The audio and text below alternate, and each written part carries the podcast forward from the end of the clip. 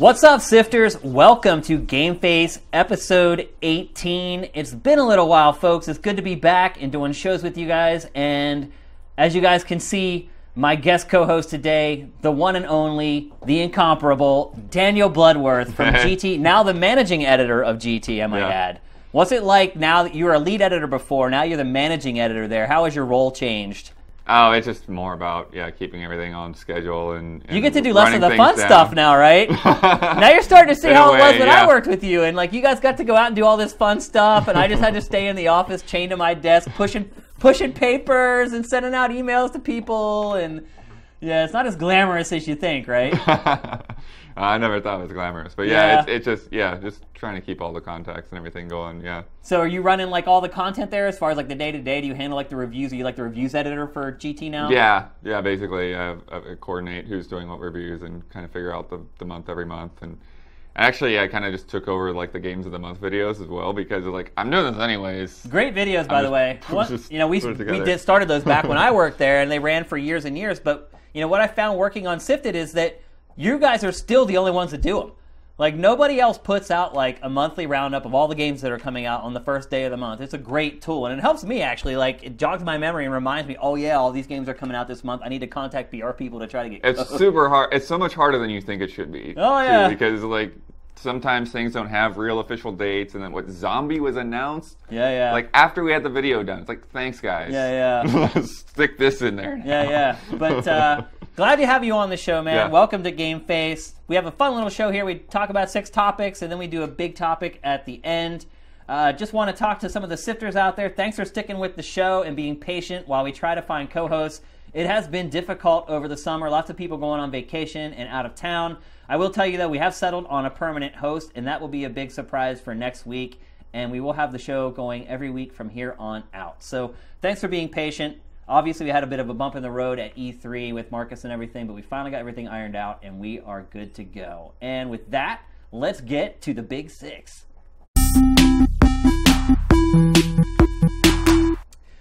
So, Daniel, this week, a company that I thought was probably just going to go under and just fade off into oblivion and irrelevancy was purchased by Razer. Ouya purchased Yeah. by Razer. Daniel, can you see any reason why Razer would purchase Ouya, keeping in mind that Razer already has an Android powered micro console? What do you think is the whole genesis behind this merger? Or not merger, this outright purchase? Uh, well, it actually was really interesting is that from what I was reading, they didn't really buy the company as a whole. They didn't want anything to do with the hardware. They bought the store and everything that kind of comes along with that. So it's it's more like they yeah they want the platform they want all the, the titles and, and everything that they've got there so that they can put that onto their own services and, and, and rebrand them and bring those customers into their infrastructure. But how is that going to work? Are they going to be able to just take over that store and suddenly link Ouya's service into their existing micro console? Is that That's the that sounds like that's the plan. Yeah.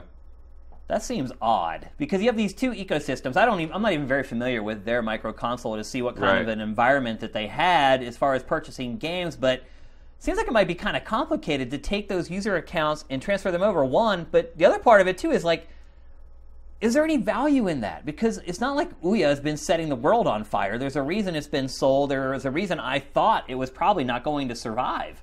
Right. Yeah. It's it's it's weird. It's like I, you know, it's like I guess it's like just like on paper and the numbers and and those you know the amount of games that they have and that kind of thing. It's like you know it looks good for them. It gives them kind of a, a foot in the door. Um, I know I've there's some talk about you know the market in China and and, and helping there and, and so it's just China. What market is there going to be in China for the Ouya? I mean, I'm sure you've seen the reports lately about how like the consoles are doing terrible in China, and China just dropped the nationwide ban on selling consoles because it used to be it was just in certain areas where they would sell them. Now they're able to sell them nationwide. Obviously, a wide open, huge market there, and a lot of potential. But the consoles haven't been doing really well. It's kind of PC country. So again, like I don't really see the point in you know worrying, trying to get sort of a Trojan horse into that market with the Ouya. It doesn't make much sense to me. And then you look at Razer. It's not even known for its micro. I mean, most people don't even know it has its own console. Razer is known for like accessories basically, Right. and PC gaming accessories like mice and and really really expensive mouse pads. They're like forty dollars or whatever, and keyboards and things like that. So. You know, maybe I can see where they're trying to expand their market a little bit, but I don't know that this is the right way to do it, to be honest. Yeah, I mean, it seems like a lot of people are just seeing like the Android expansion and, and just that that platform. It's so easy to bring over those mobile phone games that Lots of competition too, because Yeah. you have like the Fire TV from Amazon. I mean, Amazon's got some deep pockets. I mean, if it seems to me if any publisher or company is going to be able to succeed with a micro console with a- running Android, that it would be Amazon and not some company who had to buy another failing company to try to get into the market. Yeah, and that, that's weird too because like Fire TV is like okay, they made a big deal when it came out, and then it's like okay, what are you, what are you guys doing? Once in a while, you hear about something like Hotline Miami too, and it's now coming to Fire TV, but it's just like, Well, they don't do any Why? traditional marketing Yeah. for the Fire. Like um, a good friend of mine, and I'm sure you know him as well, Garnett Lee. He's working at Fire now, and uh, he's kind of the guy who goes out and tries to find new software for the platform. But they don't do the traditional marketing. Like they'll put out like one trailer that's a montage of like all the games that are coming. But you won't get like individual pieces of media for its games. Not even its first party, like its exclusive games for Fire. You don't get that stuff. So it almost seems like they're running a different race. They're trying to find a different way to market it to their audience, but it, to me, at the end of the day, it just means it's invisible. Like I just don't know anything about it. But I mean, isn't that the case? Like, how many times do you get like this press release from a mobile developer? It's like we've got 90 million downloads, and like I've never heard of you. I what are you talking about? Yeah, I mean, you know, we look through everything before we aggregate and uh, curate stuff to sift it, and like probably 30 to 40 percent of the stuff that we're looking at is all mobile stuff, and we don't curate a lot of it. It's usually we'll curate stuff that's based on franchises that like console that have been on the consoles before, on the PC before.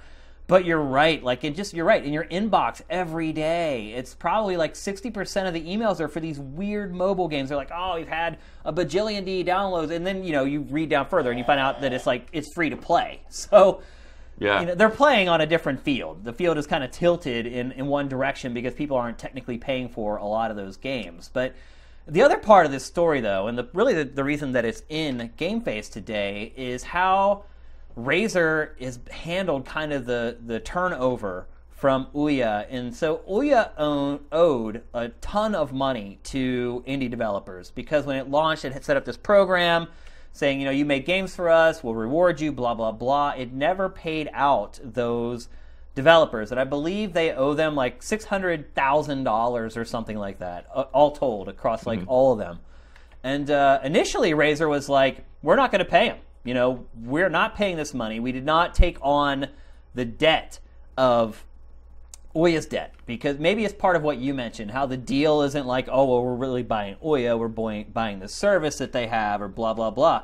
So they say that we're not paying these these developers. And then there was a huge uproar. And then I think day before yesterday, or maybe even yesterday, Razer finally said, oh, okay, we're going to pay it. So Yeah. not exactly getting off on the right foot, right? Yeah, but it is, you know, like it, it does sound like something that they, they kind of did is, is a good faith or a PR type of move because they don't have because of the way that they, they bought the, the name and, and those services, they don't have to. They don't have any legal obligation to uphold that stuff. Is that that's, true? That's well, uh, that's So they're doing a six hundred thousand dollar favor. more less, but it, it's weird because it's like I think they were saying something like those games, like they would have to offer like that amount of games for free or something like that. It's it's it's interesting because people will not sell those games on that platform, but then you know I guess you know in the long run it all kind of works out. It's just uh, yeah, it, it's a really weird weird situation because it's not as straightforward as it as it sounds. So it's What's Ouya going to do? So they still own the platform and the name. Well, it sounds like she, like the the head of the company, is is just going to move. She already on. left. Yeah. she left like the day that it was all announced. She was out of there. she was the face of that console too, by the way. As you're probably seeing by all the B-roll that we've run for this, like she's in all of it. So once she leaves, that's probably the death knell, right? Yeah, at this point, I, I, I can't imagine. Yeah, that whatever's left of that company has just got to get folded up somehow. Yeah. It's just done. Are we gonna miss it, Bloodworth? I Is anyone gonna miss I it? didn't. I didn't really. What was it? Towerfall was it? Was it? And that came to PS4. It was Yeah, yeah, that the- was like the big one, and now Star. it's it's coming everywhere else. So there's really no reason for that hardware to exist. And I mean, just going back to the whole, you know, it was one of the first big Kickstarter stories. And it is kind of funny now that we're seeing like we're a couple years into Kickstarter and we're starting to see the the bumps and the warts a little bit with Kickstarter now. We're you know with the Red Ash Kickstarter not going the way it was supposed to and starting to see some of these developers coming back to the well for a second time and not going as well as it did maybe the first time.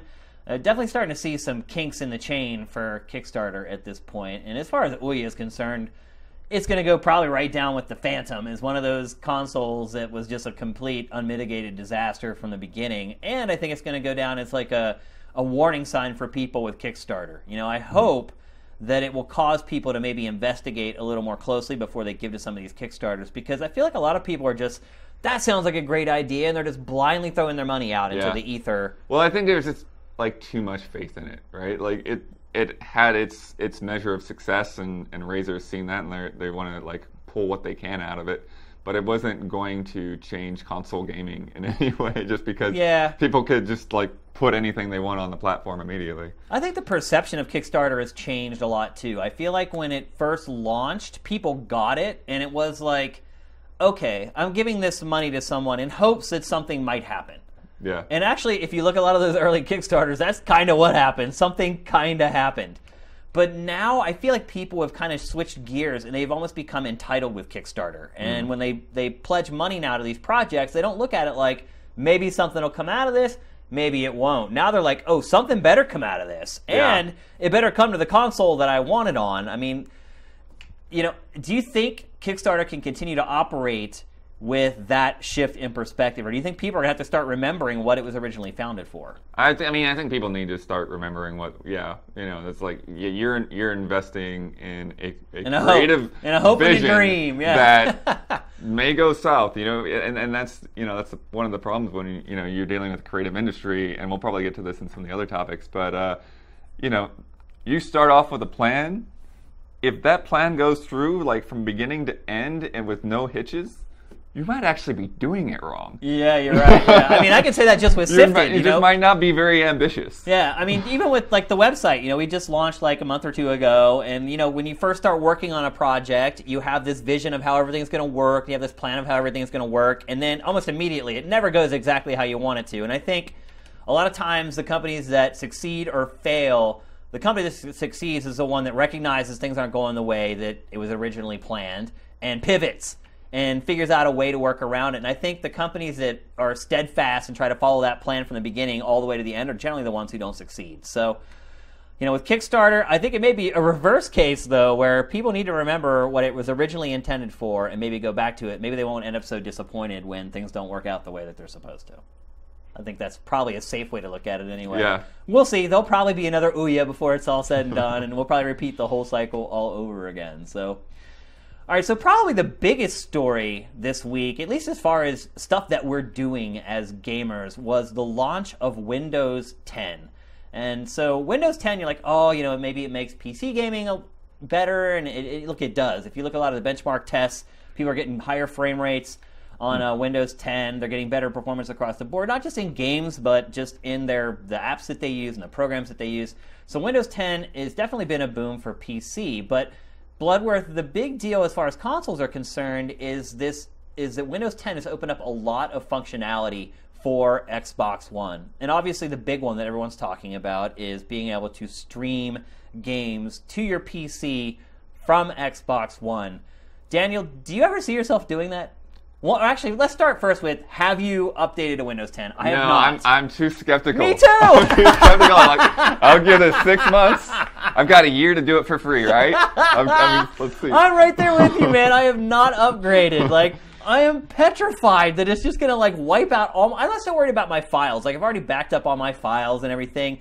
But like programs, like I have lots of old programs on my PC that like I may not be able to Mm. get again, and I'm afraid that they'll just get wiped out. and I won't be able to get them, or like drivers and things like that for certain things. Like I'm just paranoid that things are going to get wiped out. So neither of us have upgraded. so we should put that out there right now for the sake of this conversation, so people know that we have not actually messed with it ourselves. Neither have I. And Matt, Same reason. and Matt also says he hasn't done it either. So It sounds like we're all in the same boat. Maybe no one's tried this Uh, yet. every- you, all you other canaries can come out of the mine first. That's Yeah. what I'm saying. So the big feature, at least that's been marketed to people like us, is be able to stream Xbox One to the PC. Blood, when you do upgrade to Windows 10, do you ever see yourself doing this? um, First, may- can maybe- you think of a reason why you would? Well, I mean, you would do it because somebody wants to use the TV, right? Like in, in my setup, there's no other reason because like you know, my TV's here and my PC's there, Right, so it's yeah. why. But um, but yeah, but it but it, in, in that case, in that sense, it's like well, it didn't do the Wii U any favors. No, it sure didn't. it's It sure didn't. thing. And remote play with the Vita and PlayStation 4 has not turned out to be a huge feature. So Yeah, I mean, I know people that love it and use it a lot, but it's You know people that use it a lot. It's not selling play. Vita. Yeah, really. I think I've used it like a handful of times. Like I tried it when it first launched and it didn't work hardly at all. And then like every few months I check in on it and like see if like they've made it better and they have. I will say like it has gotten better since the launch of the PlayStation 4, but I still feel like there's really only a couple genres where I would feel comfortable cuz look, I don't play a lot of games where I don't need to get through the game. Like where I just play them for fun or whatever, where you know latency or skipping wouldn't be an issue. And uh, so to me, like strategy games, like turn-based games would work okay. Puzzle games would work okay. Anything with low action, I feel like would work all right. But shooters, driving games, platformers where you have to be pre- anything where you need precision and you're worried about like actually losing for any maybe a better way to put it is any game that I play where I put my TV on the game setting to cut down on the latency is a game that I would never play on remote play and probably a game that I wouldn't play with this streaming service either. Yeah, uh, yeah. I mean, it'd be interesting to see like how much latency there is, but you'd expect there there'd have to be something there, some little. I don't know how it would be Yeah. possible. I mean, I- think you know probably if you have better Ethernet, if you have gigabit Ethernet maybe going through your house, I'm sure that might help. But on Wi, I mean, a lot of people use Wi-Fi in their homes. Like how how functional is this really? And look, they're making a big deal about it. Like they put out like two trailers just for this. Mm-hmm. Major Nelson's weekly show yesterday, he talked about it for like half of the episode. Like they're blowing this out like this is a big deal. And this is the other part I want to get to on, on this topic is other news that came out this week is that the PlayStation 4 is just completely destroying everyone else. Like Yeah. I think one of the stories I saw is like if you combined everybody else together, the PlayStation 4 is still doing like five times better than everyone else combined or something like that right now. Like the numbers are just like astronomical, and I, and it's almost got to this tipping point where Xbox really doesn't have much of a chance. So you start looking at initiatives like this, like this Windows 10 like game streaming thing, and they've also mentioned something that I think they should have done from the beginning, which is the reverse, which is streaming it the other way, streaming your PC to your TV. Now that to me is what they should have done first. Like I would use that because being able to sit on my couch and play PC games without having to bring my rig out into the living room or run all kinds of crazy wire, that to me is far more functional to me. So anyway, they're causing they have all these initiatives that they're working on, all the stuff that they're really marketing heavily, but is any of it going to be enough to put them in a good place? And we'll talk about Gamescom in a minute. And one thing I will say is that Xbox kind of has Gamescom to itself. Um, it's going to show some games that haven't been shown really for a while, and Sony has no press conference at Gamescom for the first time ever since the show started. So they do have kind of this window here. Do you think that they, that this is kind of their last chance to kind of make some headway? Um, I don't see the Windows 10 features really doing that. I mean, it's it's, it's a benefit if you have an Xbox, but it.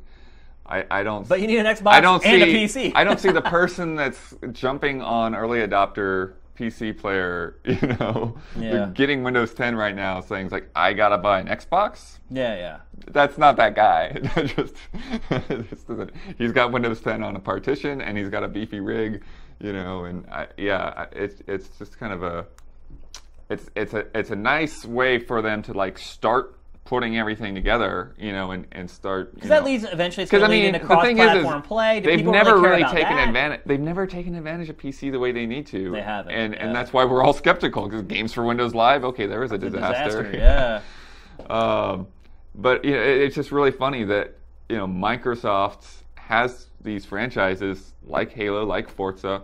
They would do killer numbers on the PC, They but do they yeah. want to protect Xbox, so they won't do it.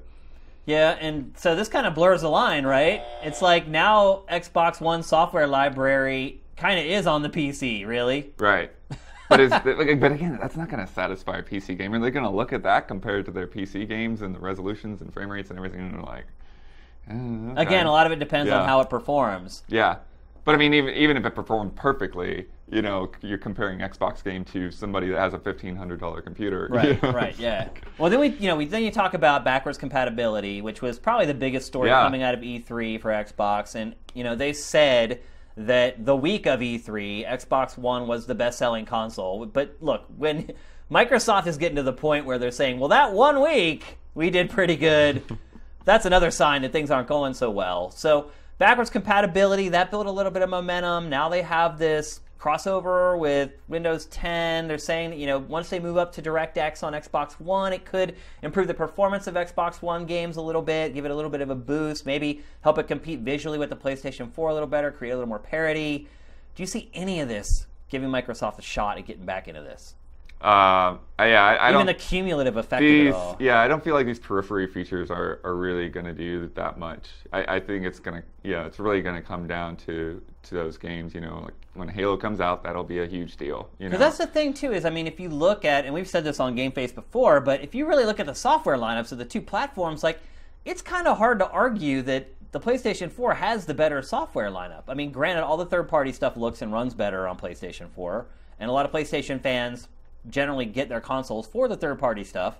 But I mean, if you look at you go head to head with the first-party lineup of these two machines, like I think most objective people would say it's not even really close. Like Microsoft has done a lot better. And if you look at E3, like the games that are coming, again, Microsoft is kind of carrying that race a little bit. I mean, you know, Microsoft has so many first party exclusives coming that it was able to split them up and show some of them at E3 and then hold some of them for Gamescom. And you look at Sony and it's like it didn't really have many at E3. Well, it did, but they're games that are way off in the distance. And there aren't really a lot of big games that they're showing at Gamescom, as evidenced by the fact that it's not even doing a press conference. And I, you know, I wonder if Sony's not doing the press conference because it would be kind of like rubbing salt in the wound. I Yeah. mean, what would they show? Because they just did E3, and look, everyone was all gaga over the PlayStation press conference right after E3. But then, you know, it kind of settled down a little bit afterwards because people started looking at these games and they're like, yeah, I mean, a lot of this stuff isn't coming out for a long time. And so for Sony to come and show those same trailers again for these games that people have now figured out aren't coming probably even next year, a lot of them, you know, why is the PlayStation 4 not just look, I can understand why it might be doing a little better, but I mean it is just straight up dominating at this point. Yeah, I think it's just it's one of those things where it comes down to, to momentum in a way, and uh, It's a snowball rolling downhill. yeah, because Yeah. you know it's y y once a certain platform be, kind of becomes entrenched as a, a standard, you know, developers look at it as a standard, and they want you know everyone to the reviewers and everyone to play on PS4, and then One thing I will say is And, uh, every game from Japan. yeah, Oh, it's PlayStation 4 Vita. That's it. Like Yeah, well, and that's the same because there's no like you know Microsoft's pulling out of TGS, and so there's there's no market for them in Japan. I think there's somebody was saying like a couple weeks ago like PS4 had sold fifteen thousand in a week, and and Xbox One had sold like a hundred. It sold like a little over a hundred. Not 100,000, a hundred. 100, 100. yeah, I Um, mean, Asia's over for Xbox One already. Like, you know, pulling out of TGS, I think, is them saying, almost admitting defeat. But they say they're not pulling out of the territory. They're going to keep selling the console there, going to keep their offices in Japan going. Um, but yeah, so I think we're both in agreement here that Windows, this whole Windows 10 thing, probably one, I don't think it's going to get Xbox One games to parity with PlayStation 4 games for third party games. First party games look pretty good on Xbox One. I think they're mm-hmm. doing a pretty good job getting a lot out of that machine. Third party stuff, I don't think that this is going to get them there. And two, we don't think it's going to give them much momentum to. And in fact, I think both of us are in agreement that there's not a whole hell of a lot that Microsoft can do at this point.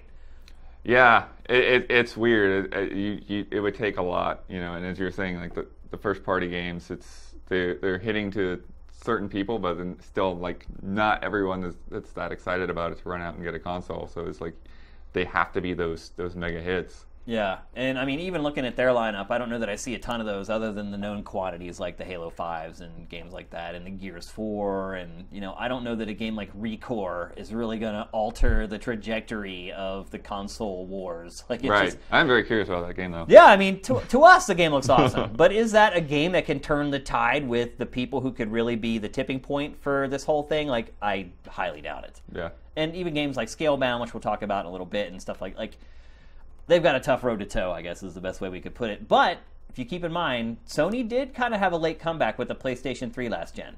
Yeah. Like it didn't take its foot off the gas, and as time went on, it started closing that gap a little bit. So maybe we'll see if Microsoft can do that as well. All right, so another. I don't even know if this was a, this wasn't really an announcement. This was kind This of is the hit- non-announcement. yeah, this uh, yeah, I guess maybe that's what it is, a non-announcement. So Nintendo had its financial results this week, announced its, its quarterly financial results. Actually, kind of encouraging for Nintendo. It did manage to turn a profit, and I will say it was kind of great to see Nintendo with in the last quarter with Iwata at the helm turn a decent profit. Um, they sent him off in about as much style as they can at this point with the way the Wii U is performing. But buried in their financial report was a release schedule for the next 12 months, which would include pretty much all of 2016. And the one game that was suspiciously missing from that list was The Legend of Zelda for Wii U Bloodworth. What's going on with this game, man? Um, well, it's just listed as TBA, right? And Yeah. And uh, and Keeping in mind that some other like games that were kind of TBA, like Project Guard and things like that, were kind of given like definitive dates in there. So, what do you what do you think's going on? Do you think this is a big dust up over nothing, or I do actually. I, do? I, I think that this is a complete not a story. It's I I I think what happened is this game was on a trajectory. They were mm-hmm. very confident in saying it was going to come out this year. Yeah, And then whether it's going to NX or some other thing happened in development, you know, they took it back to the drawing board in a way. And okay, now we're not going to tell you when it's going to come out until we know when it's going to come out. So But look, Nintendo's done a lot of double talking over Yeah. the last couple months because you know everyone asked them why wasn't Zelda shown at E3 and why weren't and then Reggie gave this like boilerplate excuse of oh well we only show games that are just coming out.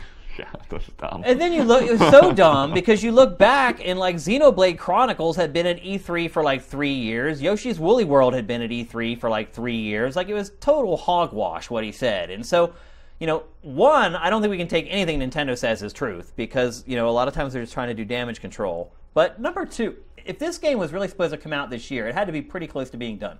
So, say what they are saying is true, and they're like, oh, we want to take this back to the drawing board a little bit and retweak it or whatever. So that you know that's something that delays a game like six months. Like, look, we remember all the delays for prior Zelda. Every Zelda game has been delayed that I can remember at least since the N64 era, and. You know, look back even at Ocarina of Time. Like, they kind of said the same thing. Like, oh, we came up with another idea. We wanted to do blah, blah, blah. And then it came out like six months later than it was supposed to. So here we are with The Legend of Zelda of Wii for Wii U, and a game that's supposed to come out this year, which honestly was like worst case scenario because here we are, like basically in the third year of the Wii's life cycle. We never dreamed we'd be waiting this long to get a Zelda game, but here we Yeah. are. And now we're going to look at year four for a platform that pretty much is dead already. Like you know, it's it's turning around a little bit, but they just hit 10 million consoles sold. It's pretty much destined to be the worst selling Nintendo console ever, other than if you want to count the Virtual Boy as a console. I don't know. To me, it, it there's something fishy going on here, Bloodworth. Like I, you know, Well, I mean, this feels very much, very much like what happened with Twilight Princess because it was supposed to come out a lot earlier. We saw that game at a lot of E E3s. Right, and see, they said that they were reworking that game then, but what they were really doing was prepping it for what became the Wii. And so Yeah. they did that dual release of GameCube and Wii for that game. And, And you, you had to be like a hunter to find the GameCube version. Oh much, yeah. like they basically just swept. In fact, that game's probably worth a ton of money at this point. I'm guessing if you have like an unopened copy of it laying around or whatever. But I mean, is that what's happening here, Bloodworth? Like they're just really delaying this game so that they can release it with the NX. Yeah, I mean, well, uh, but it's that's the thing too is I mean, not knowing anything about the NX, you know, like if you look at what it took to convert Twilight Princess to the Wii. If there's something similar like that with the NX, even if it's higher horsepower, you know, if you're doing a huge open world game, you can do so much more. If See, here's the thing about that: the. Wii had the same architecture basically as the GameCube and the same Yeah. power. A little more juice, but not much. But you had to work motion controls into everything. Yeah, which I actually loved. I, th- I, was, I was glad I ended up playing the Wii version of that game. But here, you know, is this also a harbinger of what we're going to see with the NX? Is the NX going to be in similar to power to the Wii U the way the Wii was to the GameCube? Um, I mean, that would mean like But I mean, How many that's generations- why that's why it would maybe justify it being so retooled because like no, this can do so much more that like we're going to make this game you know significantly different than it is right now, and maybe you know they. And can- does that mean it doesn't come out for the Wii U at all then? I- Because I are you going to have? I think that's a possible scenario. I actually do. See, that's why this is a story, Bloodworth. if you start digging into this, you start But I mean- realizing stuff. Like, But I think the thing is, is like this has been the case the whole time. It's just like the, the financial report is just like, oh, they put another two words out, Zelda TBA. yeah, but I mean, I honestly, I don't know for sure if they put on went on the record saying it was coming out next year. But I kind of seem to think that they at least insinuated that we would be playing this game next year, like worst case scenario. And now it's like, well, it seems like the release of this game is hinging on something else, and that's why it's listed as TBA. And what it's hinging on is whether the NX comes out next year. Mm-hmm. And what would you say the odds are of that NX coming out next year? I'd say that's pretty slim. You think it's slim? I mean, I guess it could happen, but it yeah, it feels like they would spend a little bit more time to prep for that. Yeah, we were talking about this on another episode, and I think we had kind of come to the agreement that Q4 of next year would be best case scenario, mm-hmm. and but more likely like spring of 2017. And one thing, like, I hope that they would have learned from the Wii U and not put out a system that doesn't have its menus put together. Yeah, yeah. it was such a weird rollout. They've learned a lot from the Wii U. Yeah. I mean, this is really their first, the first time Nintendo has really tried to create and maintain a modern console with a social network and like online that actually works. And Yeah, and they just updated Miiverse this past week. Yeah. You know, they are definitely still investing in all of that. and they've done a great job with DLC. This is the first time they've really done that. Like, you know, they learned a lot on the Wii U that they can apply to the NX and whatever it ends up ultimately becoming. But I I think there is a story here with this, and I think it could mean that one, we may never see Zelda for the Wii U, and two, they're definitely retooling this game for the NX that hopefully is more powerful hardware than the Wii U. I don't want to go through that again where they like stick to the same hardware for basically 10 years like they did with the GameCube and the Wii. So, Yeah. Well, we at least know uh, that Dragon Quest IX is most likely on there. is it? Well, I mean, they backpedaled, but I think it was just somebody speaking too soon, kind of thing. You know. Yeah, I mean, we'll get to Dragon Quest in a little bit. That's one of our other topics. But for now, I'm going to talk about something really awesome and exciting, for me personally at least, because Resident Evil 2, in my opinion, is the very best of the tank control Resident Evil games. And just this week, Capcom went on its Facebook page and asked fans to tell them whether or not they would be excited over a Resident Evil 2 remake. I do admit that I did not go on the Facebook page. I was afraid somebody would see me on there and be like, "Ah, Shane shouldn't be doing that." But uh, so the fans went. It went well, obviously, because everybody loves Resident Evil 2, as they should. And uh, apparently, the next day they had a meeting in Japan to start talking about this. So, assuming it's going to happen, and I will assume that it's going to happen because it, it makes too much sense. Yeah. Bloodworth, what would you like to see change for the remake of this? Because this is hallowed ground here. This is Resident Evil 2, widely considered, not just by me, but by a lot of people, to be the best of the tank controlled Resident Evils. What would you like to see change? Do you want to see the tank controls come back? Uh, no, I'm not a fan of tank controls. Cause I actually, because because I actually haven't like personally put time into Resident Evil 2 because You've never I- played it. I started on on the GameCube one. Ah, I got you. And so that one, I you know, it, was the C type where you just Yeah. like you hold the button to walk forward and then Yeah, you just yeah. kind of steer your character. Um, but yeah, that's obviously like them seeing the the success of Resident Evil HD. You know, I, I think that at this point for Capcom, it's it's a safer bet to go with what was great in the past than to try to make a new Resident Evil. You may be right, actually, on that. Although they, they have a trademark for any Resident Evil, Yeah. Umbrella Corps or whatever, has been unveiled this week, and maybe that is the next Resident Evil. Maybe they're not going to go with a numeral this time. But anyway, going back to Resident Evil 2 and the tank controls, like a lot of people want the tank controls to come back. Like they don't want to go to that over the shoulder view. I am with you 100%, Daniel. Like ditch the tank controls. Ditch them. But the other thing I want to say about this is that we I have railed on the remakes and remasters thing many times on this show. And I think generally it's a terrible practice that keeps creativity and new IPs from coming to light. Dishonored comes out next month. I, I don't think there's any footage. Yeah, there so isn't. far. Yeah, yeah, you're right. There's none. But this is one game where it makes perfect sense, and I'm completely on board for this remake. Like, because this, I mean, look at the footage that we're showing. This game, you know, a lot of the games that are being remade, like Dishonored, it's like, you know what? Dishonored still looks really good, like, and it still plays great. But you have this old Resident Evil 2. Look at the FMV in this. It's Yeah. like you could do better than this in real time now. Oh yeah, for sure. This time will be laughed out of the building. Oh, I know. Imagine if this is what like the in-engine graphics looked like for the remake. It would get yeah, get laughed out of the building, like Matt said. Like things have come so far, so far in the amount of time since. It, so to me, first of all, great thing that this is on plate for a remake. And number two, you haven't played it. There's a lot of people who have never played this game, and I've got to tell you, it is an incredible game from beginning to end. Yeah. And well, that got the A type and B type and all that stuff, Yep. right? It well, the other thing about it too is that it tells like two separate stories, and so one thing that I would suggest for the remake is somehow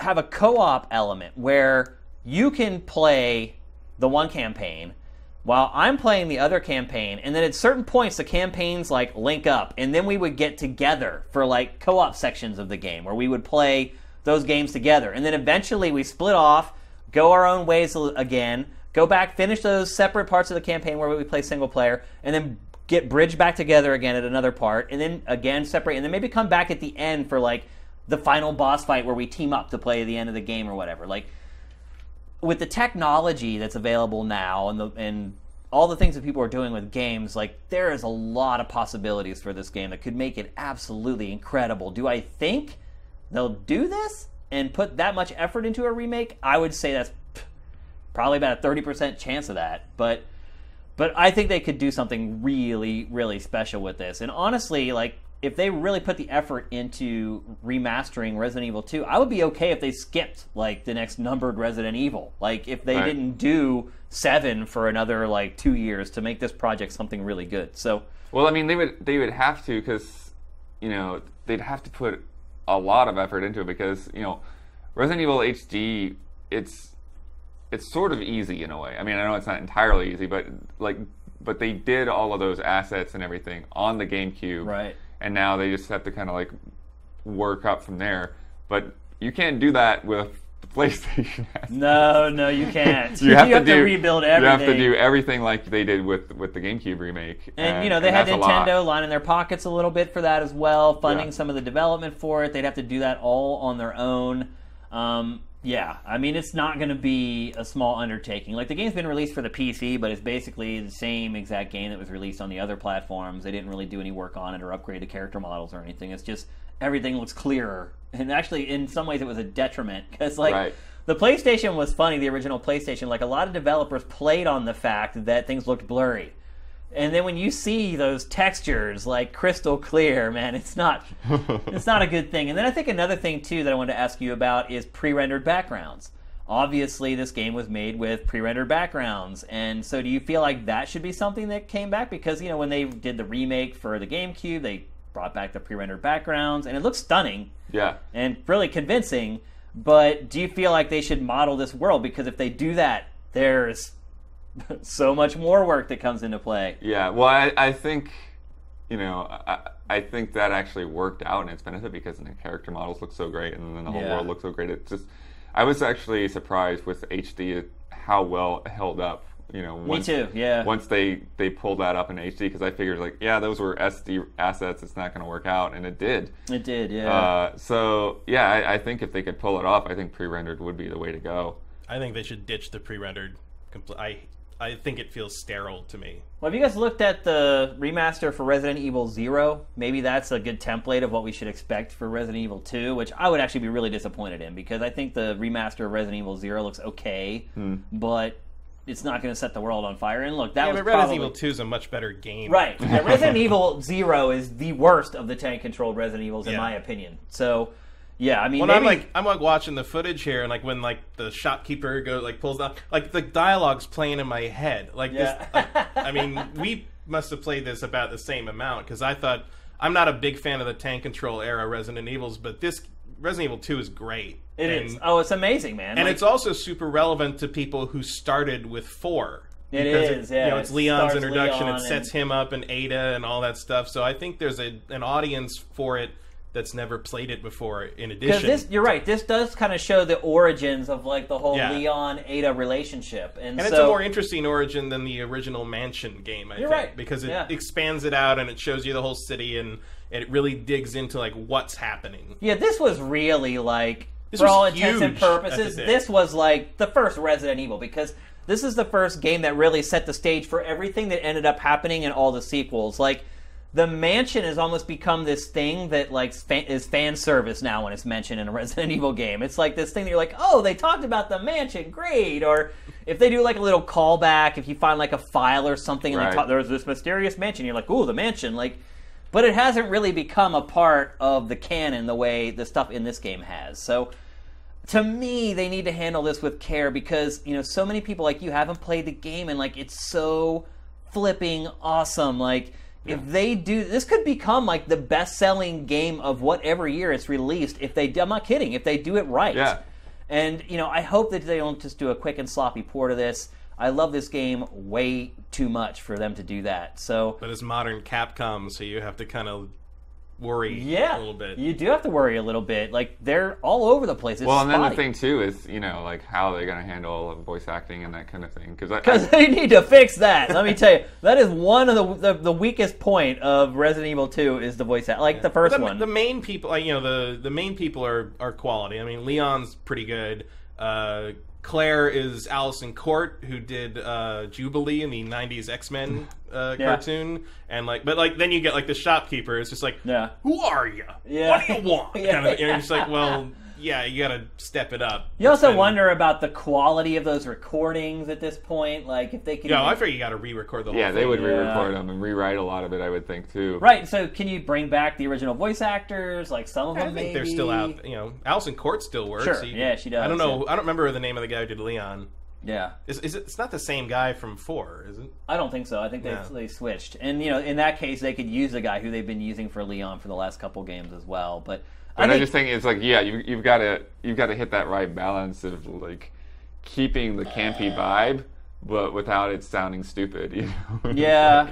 because it's like Like this guy. This guy's scene is amazing. oh, it really Yeah. is. It's- yeah, the bit players in this game, they definitely did not uh, spend a lot of time on the voiceover stuff for it, or even on the writing, really. Like, they probably need to rewrite a lot of the stuff in it, and there's some implausible stuff in here, but just overall, as far as just like a good quality playthrough with equal parts of scares and excitement and action and story and all that, like, Is there? Do you think there's anything in here that might uh, benefit from like how they expanded the first Resident Evil, like when they had that whole s- section in the back of the house? Oh, with police- definitely. Yeah. Oh, Tons. You got a whole city. Tons of stuff. Oh, yeah. I mean, the, this game was actually pretty limited in its scope, and it kept you on a pretty even path. There wasn't a whole lot of side side roads to take off on this game, other than the fact that you kind of had the other campaign built into it. But yeah, I mean, there's a lot of opportunity for them to expand, and even bringing in like new enemies like the Crimson Heads for the remake that they brought in. Like they could certainly do that. Obviously, the technology at the time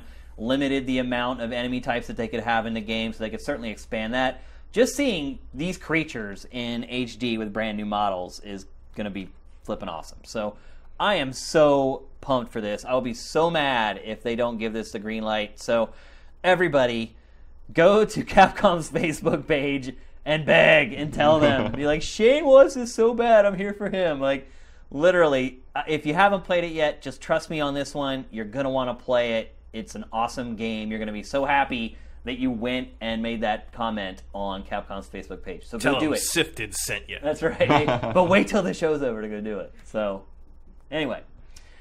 All right, so here's the dirtiest topic of the week. Um, so there's been this big dust up between Konami and Kojima, And so this week, basically what happened was he they had removed his name from all the packaging for Metal Gear Solid 5: The Phantom Pain. Wasn't a huge surprise. Pretty dirty move. The thing is, is that most people have been on Kojima's side through this whole thing, and we really didn't know anything that was going on. We're just like, oh, they're taking his name off and they're closing his studio, and that seems really dastardly.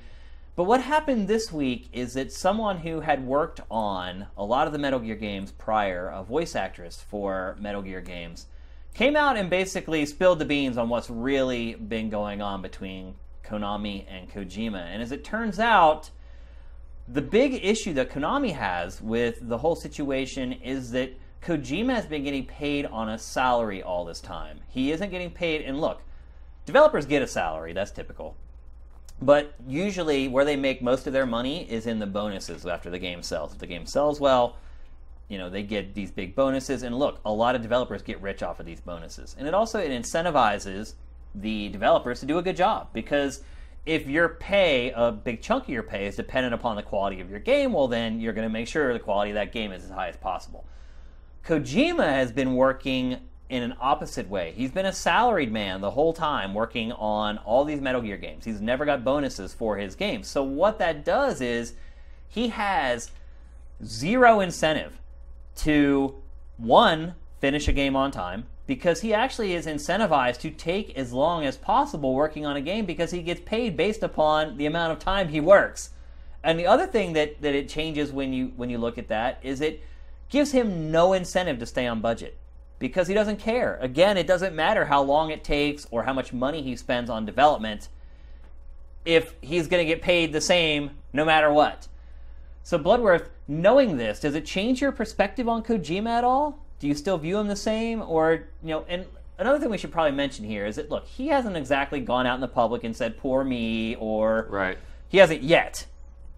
Yeah, and I, and I honestly, like, I don't even know if Konami are the ones responsible for his name getting pulled off all of Right, that. it or could if that be was- him. Yeah, it's like Yeah, my question on that, and I don't know if anyone's looked into this, but like, is is it possible that like his contract basically might say like you can't use my name if I don't work for you? So they were Right. just Could be. following what the, that would say. You know, maybe they're just that was the agreement, and it happens to look from an outsider's like us. We see that and we're like, oh my god, they're erasing Kojima, but maybe they were just doing what they thought they had to by the contract. I mean, I have no Look, we don't know a lot about this story, but we didn't know anything until this woman spoke up and said, "Hey, hey, hey, wait a minute! Like, you know, everybody's kind of jumping on Konami." Well, she was and saying- she didn't like she's it's been a few years since she's worked with that with him though That's the other thing I wanted to mention too is that she doesn't work with Kojima anymore. So there may there could be some animosity there where she's like, "Oh, he doesn't have me on the project anymore." So, you know, just in for full disclosure, we should mention that that she is not working on the projects anymore. But she did work with him for a long time before that. So but there might be a little animosity there, so take her statements with a grain of salt, but so back to my question, does it change how you view Kojima at all? Uh, I mean, it doesn't really because it all sort of feels like it lines up with like the way he is as a creator. Yeah. You know, she was saying uh, that uh, you know he had commissioned like you know her to do thirty or forty different songs that like never actually got used because you know once he got to whatever he wanted in the final game they didn't fit anymore and and that kind of thing. But isn't that kind of being reckless with someone else's money? Well, yeah, I mean, it, it definitely, it definitely is, and I think that's where this whole tension comes from. Is Kojima wants to make the game that he wants to make, and be perfect, and essentially operate as if he has a blank check because it's Konami's biggest moneymaker, and Right. Konami's just there and over there, and like, uh, we don't have the money to do that. Yeah, are these well, especially games now big they don't have the Yeah. money. like are the Metal Gear games do they sell enough to warrant that kind of behavior like I, I don't- honestly don't think that they do. I wouldn't think so yeah, I mean they sell well. I'm sure they make their money back and a little bit of a profit. But when you start thinking about all the hand wringing and the sweating that's going on if you're Konami corporate Right. throughout the development cycle for these games, I mean, look, this game has been delayed out the yin yang. I mean, it comes out a month from today, by the way, which Yeah. I was shocked by, and it actually. Your games of the month feature reminded me of that right at the end. It's like, don't forget, September 1st is Metal Gear. But, you know, if you're Konami, and look, they are not doing well. And we've talked about that again on this show over and over again about how terrible they're doing and how they're treating their old properties and they don't make proper games anymore. And there was that whole thing where people thought they said that they weren't going to make real games anymore, and then they had to come out and say that they looked all kinds of. We're making a porny Castlevania pachinko game. What do you want? Erotic violence. Yeah, there's been all kinds of weird stuff coming out of the Konami camp of late, but you know. To answer the question I asked you, it has changed how I looked at I look at Kojima, and it's not that I look at him negatively, but I thought he was a good boss, I guess is the best way to put it. Like, I thought that he was managing his team well. I thought that, honestly, he was kind of running Konami. I mean, look, the engine that they built is the engine they're using now in Pro Evolution 2016. Like, it, it, does change my opinion of him. Like I thought that he was like the big boss, you know, of right. Konami. I thought he was kind of running stuff over there, and as it turns out, he kind of let things fly off the rails over there, and he might be part of the reason why Konami is in the dire straits that it's in now. It really sounds like he went full Kubrick. Yeah. Without concern for the overall wealth of the company, which was hooking him up by paying him a salary instead of paying him on bonuses because Metal Gear sells well, but it doesn't sell like Call of Duty well, where you know you can right. get rich off of like one release basically, like a lot of the developers of Call of Duty do. So, you know, they were kind of helping him out, also you know paying him a ton of money while he's doing R and D and building his engine and doing all these little side projects like Boktai and stuff like you know. You really go back and look at his history. he's kind of straight off on these tangents here, and all this time Konami pays him this same money, and so Yes. Does it change my opinion of him as a game developer and his skills at creating games? No. But I also feel like if you give a lot of developers the resources, the time, the team, the money, and everything else that he's eaten up working on his games, you wonder how much better he really is than everybody else, or if everybody else got that amount of time to do the work, if their games would end up as good as his.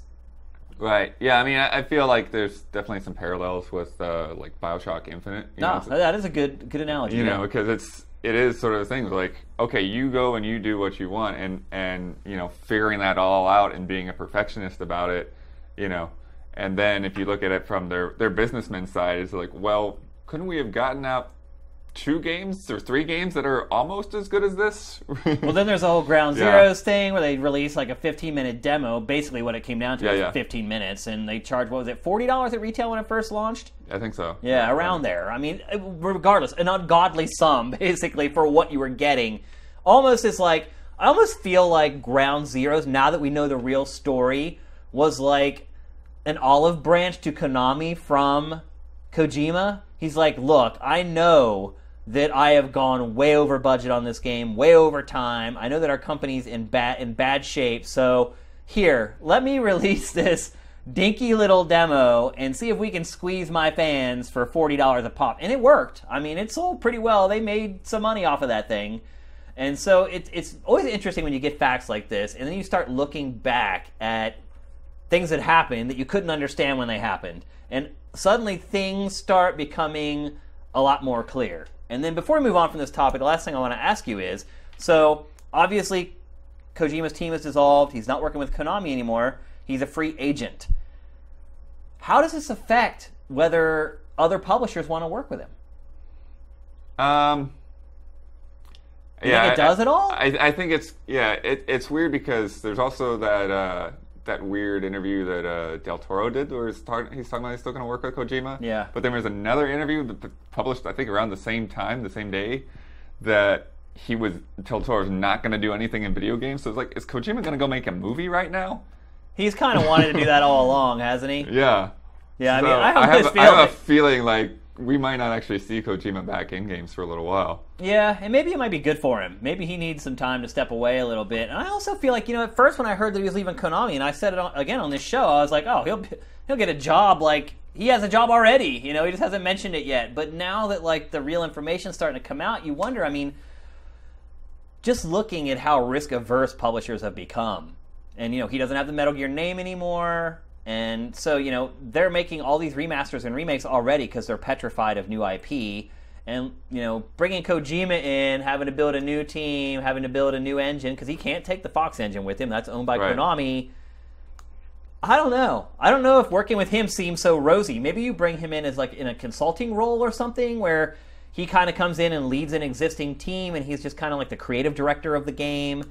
Maybe provides like the scenarios, maybe writes the scenarios, and maybe just bring him in like you know an internal team at Sony or Microsoft or something like that. But you know, if I was a publisher and I'm like, okay, Kojima's a free agent now, and we have the ability to pick him up, would you pick him up? I think there'd be people that are, are gonna want to pick him up. I think sure, uh, sure. sure. But would you, if you if you own, let's say you're the head of EA, I mean, I you're think Peter Moore. yeah, I, I think that, that somebody will take that that bet because you know they they've seen you know what he can do. But they will probably just you know they will probably be on top of that that budget a lot Yeah. tighter than Konami has been. Yeah, I mean, I don't. well, one, I don't think they'll pay him a salary, right? Right. They're gonna build in some incentives in there. But anyway, this has been a really interesting story, really from the beginning, and there's been all kinds of twists and turns to it. I mean, one thing that kind of lends credence to what this woman says is no one's come out and said that what she said was wrong. I mean, there's also been some bad blood between like David Hayter and hmm. and Kojima, and you always wonder what kind of what really happened there. And you know, both of them have been kind of tight-lipped about it. I still am going to miss him voicing Snake, to be honest Right. with you. Unless he's in it. Yeah. That theory, yeah. I mean, yeah, that's flown around that he's actually still going to voice Snake in some way in the game. I mean, look, based upon what I've played with the new voice acting, I'm not a huge fan. It's not terrible, but it just doesn't feel right. And for me, what I think is going to be the last Metal Gear game, it just doesn't make any sense. And he had to know that this was going to be the last one. And so why bring in Kiefer Sutherland for like the last game? Like, Right. it just doesn't. But I mean, that goes sense. back to it again, like the, just the, the spending out of control. It's like why, Right, Why well, Kiefer he- Sutherland? Why these songs that are going to be super expensive to Yeah, license? and why you know Kiefer Sutherland? You had to pay him like five times what you had to pay David Hayter. Like, there's just it doesn't make any sense. And maybe that was one of the last straws. Maybe Konami was like, one, we like David Hayter, damn it. He's a good guy and he's a great voice actor. and two, you're bringing this other guy in and you're paying him like five times what we would have paid David Hayter. Like, all I'm saying about this whole thing is that Konami looks completely different now in this whole scenario than they did before. Like before, everyone was very quick to jump on them and say it's all their fault, and I hate Konami. I look at the whole thing a lot differently now, completely differently. Yeah, I, I haven't been yeah that hard on the bandwagon. I've, I've very much been distanced myself because like I don't know what's going on there. I'm not Yeah. gonna throw Konami under the bus just because you know Everybody has, see though. externally. You know? Everybody went after them on their YouTube channels, and yeah, so it'll be interesting to see if that tide turns a little bit. But the best news for Kojima is that right in the nick of time, here comes this game. You know, everyone's going to forget about all this as soon as they're playing Phantom Pain, and hopefully myself included. Like, I don't like dwelling on stuff like this. It's fun for conversation. But ultimately, it's all about the games, and so this put up or shut up time. We should be getting that game probably in a week or two to start really playing through the review code. So pretty exciting. All right, so our last topic for the Big Six this week Square Enix had a huge presentation all, for all things Dragon Quest, basically. They debuted, well, they debuted two games, I guess is what it was Jokers, Well, there's Builder. But see, they had already debuted that game. Yeah, see, that's what's tricky. there's a lot of games that they've been talking about Yeah, that yeah. it's it's hard to like suss out which ones are actually new and which ones we hadn't just heard about because we weren't paying attention until Dragon Quest 11 got announced. Yeah. So Dragon Quest XI debuted, and Dragon Quest Jokers 3 debuted, and then Dragon Quest Builders had been announced but never shown footage of it. So Okay. let's talk about Dragon Quest XI first. I think the first thing I would say about the game is it looks really early. Like to me, it doesn't look like that game's anywhere near done. They never showed any gameplay full screen when they debuted it, which they did show for Dragon Quest Builders, which was a little odd. Um, never showed any gameplay full footage. It was always kind of like off screen not a whole lot going on in the footage. Like it's just kind of running around an empty town. Like I don't see this game coming out for probably till 2017 at the earliest. Well, one thing that was kind of interesting, uh, and I didn't, I didn't actually dig in to see how valid this was, but somebody was saying that they had actually told him to pull out NPCs and things like that because they didn't want him to spoil too much or something. Oh, yeah, well, I mean it, loo- it looks really empty. yeah, It's it's, like it there's is weird nothing. when you walk into the shop and there's nobody there. Yeah, there's no one. In, look at the footage right now. Yeah. It's just an empty wasteland with a jump button. Well, at least we've come a long way from the days when like Square was like, uh, we can't do towns in HD. yeah. right. Oh my gosh. Well, I think the big part about Dragon Quest XI is that it's a single player game, whereas Dragon Quest X or 10 was like an MMO. Yeah. which I think in hindsight, one, making NMO was a bad decision, and two, releasing it for Wii U was a really bad decision. this one, It's on a bunch of platforms though. yeah, it is, and it's coming to even more. I believe Dragon Quest X is now, but this one is for PS4 and 3DS as of right now, at least. There's been some hints about a Wii U version. At first, it was yes, it's coming, and then Square was like, oh, hold on. Oh, the NX version. Yeah, NX version. Sorry. Yeah, yeah. And uh, yeah, at first Square was Square Enix was like, it's not coming, and now they're like, well, hold on, maybe we will announce it. It's it's still kind of up in the air whether it's coming to NX or not. But we know for sure 3DS 3DS version kind of cool, does 3D graphics in the top screen, and then an old school 2D look in the bottom screen, which is kind of I don't know why they would do that, but Uh, yeah, one thing that's been uh, actually it's been a little bit unclear is there've been some reports, and then other people are kind of going back on it a little bit that uh, that's sort of like that to introduce you to it at the beginning, and then later on, like it just kind of becomes like you choose which one that you prefer. Oh, got you. Yeah, I kind of wondered. I'm like, what is really the point of that? and also, why would they build the whole game? Like, basically- yeah, that blows my mind. they're they building built that whole two game versions twice. of the game, and you're running two versions of the game. You would be at the same time on the hardware as well, right? Yeah. I mean, I'm not. I'm no technical genius. the one they were they were running it two times on on the demo Because sure. I know the 3DS has separate processors for each screen, and I know the processor for the bottom screen is not as powerful as the one for the top screen. So they, you know, they couldn't. I don't think they could do a 3D version of the bottom and or flip it or whatever. But also, what I would say is that it also shows that maybe they will be able to release this game for other underpowered platforms besides what. Well, maybe the NX isn't underpowered. Ultimately, who knows? But I'm kind of guessing it will be. Um, based upon Nintendo's track record over the last like decade or so, but so PS4, I think that makes perfect sense. 3DS makes perfect sense. Although the PS4 has not done well in Japan. Uh, we had some conversations on Sifted about it, and some of the people were saying that they kind of thought it might be for last gen because you know the install base is there, and Dragon Quest has kind of played it safe a lot of times. Yeah, and that's why I think that they are doing both versions because they see that they have to in Japan put it out on the 3DS to get the sales numbers. Yeah, Uh, but whether um, whether they recognize that the PS4 audience is the worldwide audience and they still want to try to get that, um, or they just feel like PS4 is like where their vision is, yeah. um, you know. But I, I think they just they couldn't not do the 3DS version with the Oh, yeah. Japanese ins- install with the base. install base there Yeah. and here as well. But that brings up the other question, which is, will this game ever come out here? Um, I think the PS4 version actually may be the more likely version here. I'd agree with that a thousand percent. Dragon Quest X still has never come out in the U.S. Yeah.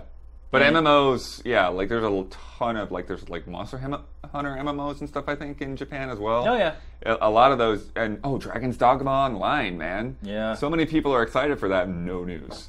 Oh, there's whatsoever. news on it. They put out trailers for it like all the time. But I mean for North America. oh yeah. I mean, who knows? Like, and I don't get it because there wasn't a time where a lot of the Dragon Quest stuff was coming over. I think it was just like last gen actually. Like we were getting a lot of the Dragon yeah. Quest Nintendo stuff. was trying to push it really hard because of Dragon Quest 9. Yeah, and now we're just getting like basically their hack and slash Dragon Quest games. Dragon Quest Heroes are like the only games that are really announced for the West right now. So, you think this one might be the one where they bring it over?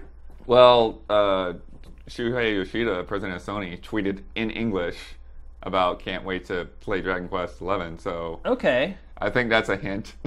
Yeah.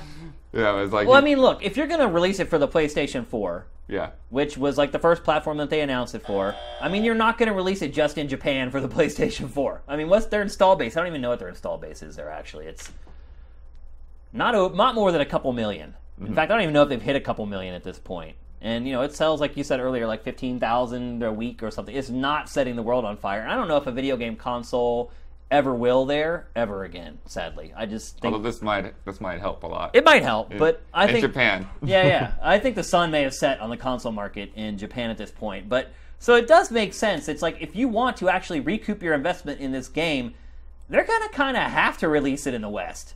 yeah. I mean, otherwise, but then you look back, like Dragon Quest games have not sold great in the West. I mean, they sell okay.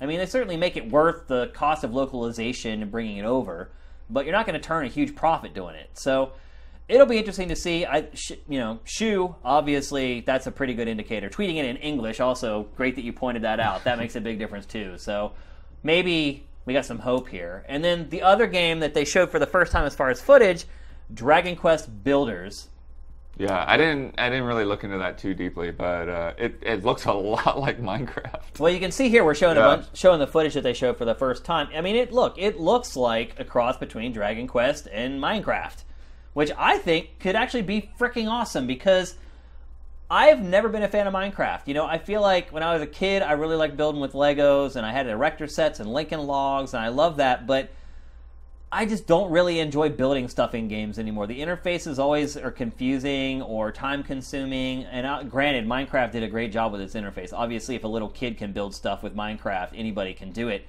But I just, I'm not a big fan of building stuff because I feel like I have no motivation to do it. Like, Minecraft has that flimsy kind of premise of survive the night or whatever, build walls thick enough so they can't break in and, and get you or whatever. But I would like to play a game like this where the building element is a much bigger part of the game. And here it's obviously, you know, it's it you have this whole huge RPG that you play and this building part of it is kind of incorporated into it. And so you can see you start building like an abode and you have like your own little town that you start building up.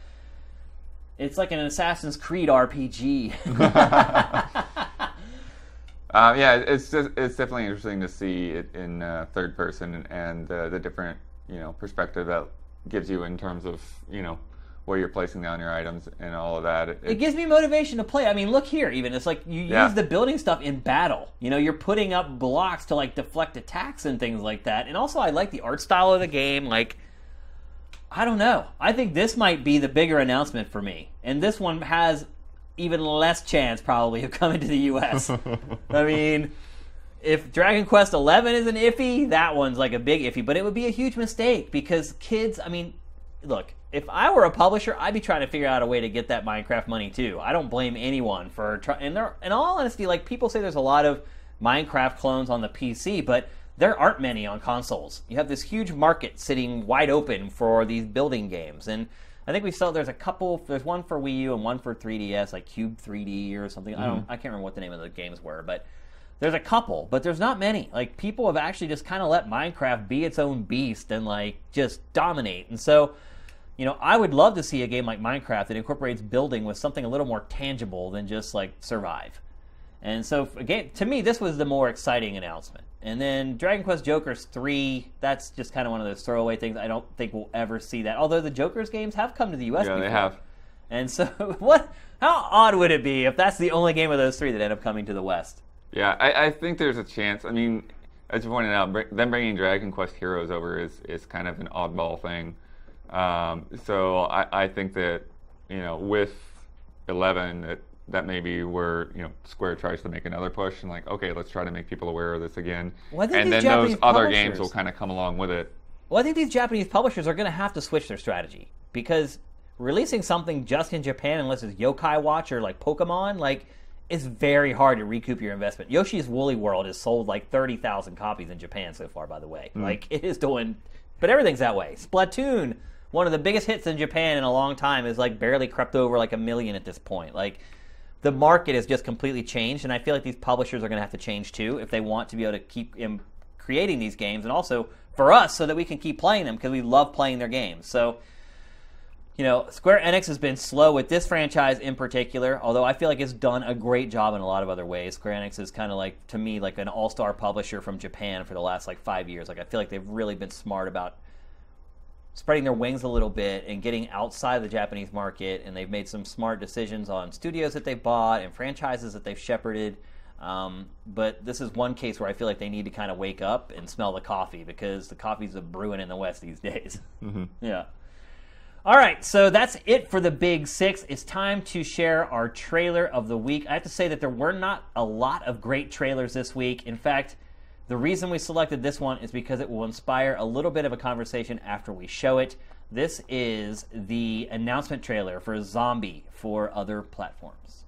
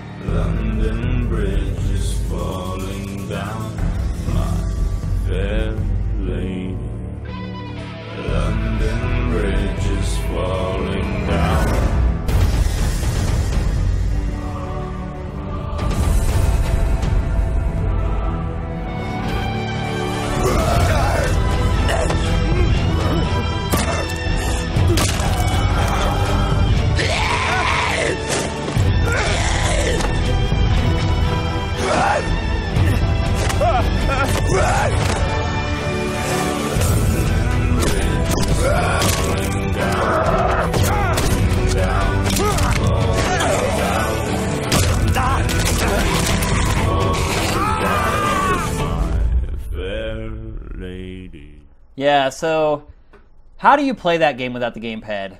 This just seems like one of the most blatant, like, we need to get our money back on this thing, like, Right. ever. I mean, that's the look. People weren't impressed with this game for like the graphics or the atmosphere or the story, of which there was like none. The reason people liked this game, the people that did like it, because it was a very polarizing, divisive game when it came out, is because of the gamepad implementation, like the cool stuff that it did with the Wii U's hardware. So, would you even consider? Did you play Zombie I, U? did, I didn't actually get around to playing it because of the people that didn't like it. yeah, yeah. a lot of people didn't like it. But um, but yeah, it's it's just it's just really random uh, that it's coming out in two and a half weeks, and like, oh, okay, sure. Um, Yeah. It kind of reminds me of the like uh, what Activision just threw out those prototype remasters Oh yeah, for no yeah. good reason. Just barf like- it on out of there. Ah, we'll probably make a couple hundred grand off of this thing. Just get put a trailer out there and be done with it. Yeah, it's. I can't imagine too many people buying this. I think also at this point, people forgot it even existed. Nintendo was pretty smart, I think, with how they signed that exclusivity deal, because that's probably what happened. Is the exclusivity deal finally just expired, and they're like, okay, we can put it out and other people can play it, but no one cares about that game anymore at this point. yeah. It's yesterday's news. So Yeah, and, and so many zombie games as it is. Yeah. yeah, uh, yeah. I I'm still puzzled by that that whole thing. Like, why would they put that game out? But it is what it is. So it's time to move on to our deep dive for the week. And Gamescom is coming up. It starts Wednesday. And obviously, if you're in the United States, everything's kind of happening while you're asleep. And just so you know, at Sifted, we will be up all night curating stuff from Germany. Looking forward to this coming week for sure. I'm going to be living like a vampire for a couple days. But show starts Wednesday, kind of runs through the weekend. Bloodworth, the big story kind of with Gamescom on the outside is the fact that Sony is not doing a press conference for the first time ever. And the And, and Microsoft is. Which Microsoft they is. just started that a couple years ago. right, and the show started in 2009, I think was the first year. Is that right? Um, maybe. I think it was yeah. 2009. So this will be the first time in six years Sony has not done a press conference. They've said that they're going all in on Paris Games Week, which I find a little odd. Yeah. I mean, Paris Games Week is building in relevancy a little bit, but it's certainly no Gamescom. I mean, Gamescom is probably the biggest game show in the world at this point. I mean, as far as attendance is concerned, Yeah. because it lets the public in, and you know, it, it you can pay and get in there and just go in and have fun. You don't have to be a part of the press. So, how big of a deal is this? We had talked a little bit earlier about you know how we felt like maybe Sony kind of blew its load, so to speak, at E3 and didn't want to share the same trailers or really talk about games that weren't going to be coming for a long time. Uh, again, just a couple months later. How big of a deal is this? Is Sony's not really going to be there? You're saying they're going to have a booth, Yeah. which I was not aware I'm of. I didn't even yeah, know I'm that sure they were going to they're, have a they're still going to be there, just not doing that press conference. But uh, I think it's just one of those things where now with, uh, especially with them having PSX, like they want to hold stuff off for for bigger events, and I also think that. Uh, yeah, it, it's just it's just a matter of timing. It, like they just did E3, and they don't want to try to schedule for all of these different things, especially with where their their first party lineup, which they've even kind of said, it's like, yeah, we're focused on some third party exclusives right now Yeah. because we don't have the first party games ready at the moment, you know. And Well, they did say they are showing more of this game. They're going to show Horizon Zero Dawn. oh, that's great. And They well, they said that's going to be playable there actually for showgoers, but they're going to play this basically the E3 demo. And Hmm. Right. they did also hint that maybe they may have a new trailer with some new footage of the game.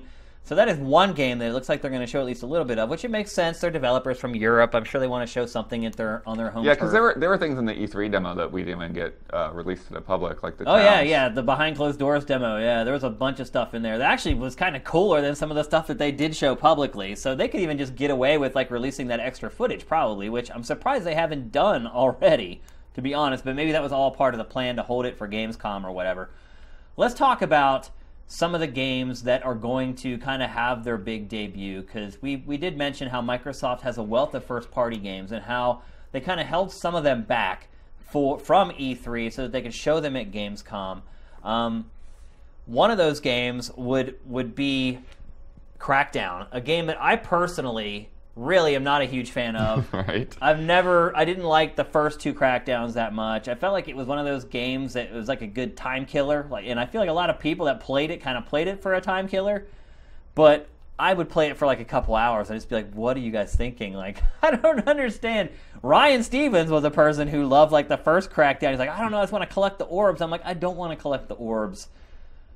Yeah, yeah. Collecting the orbs is kind of feels like the one thing people don't want to do at this point. Yeah. Uh, with open world games, but uh, yeah, I, I guess I mean, well, this this trailer like showed a lot of destruction and craziness, and, and so I think it can kind of go in and Well, it is and like go look, up it ahead a su- against. it's basically a superhero game. yeah, it can go up against Just Cause in a way, and and, and you know just kind of have that irreverent just screw around in the city. But I, I, I still feel like Crackdown to me just doesn't have that much of an identity to it. It doesn't at all. Even look at these characters; they're just so whatever. Like there's, I can't remember any of the characters from Crackdown. I can't remember any of the scenarios from Crackdown. I can't remember any like overarching story. Skills for kills, agent. Yeah, that's like- that's about all I got. The announcer guy. Yeah, and I can't remember any overarching story that like will tie them together. There's no intrigue. Like think about Metal Gear and all the stuff that's happened in that series over time. Like there's nothing like that with And also, this. Crackdown Two was awful. It was. It was terrible. So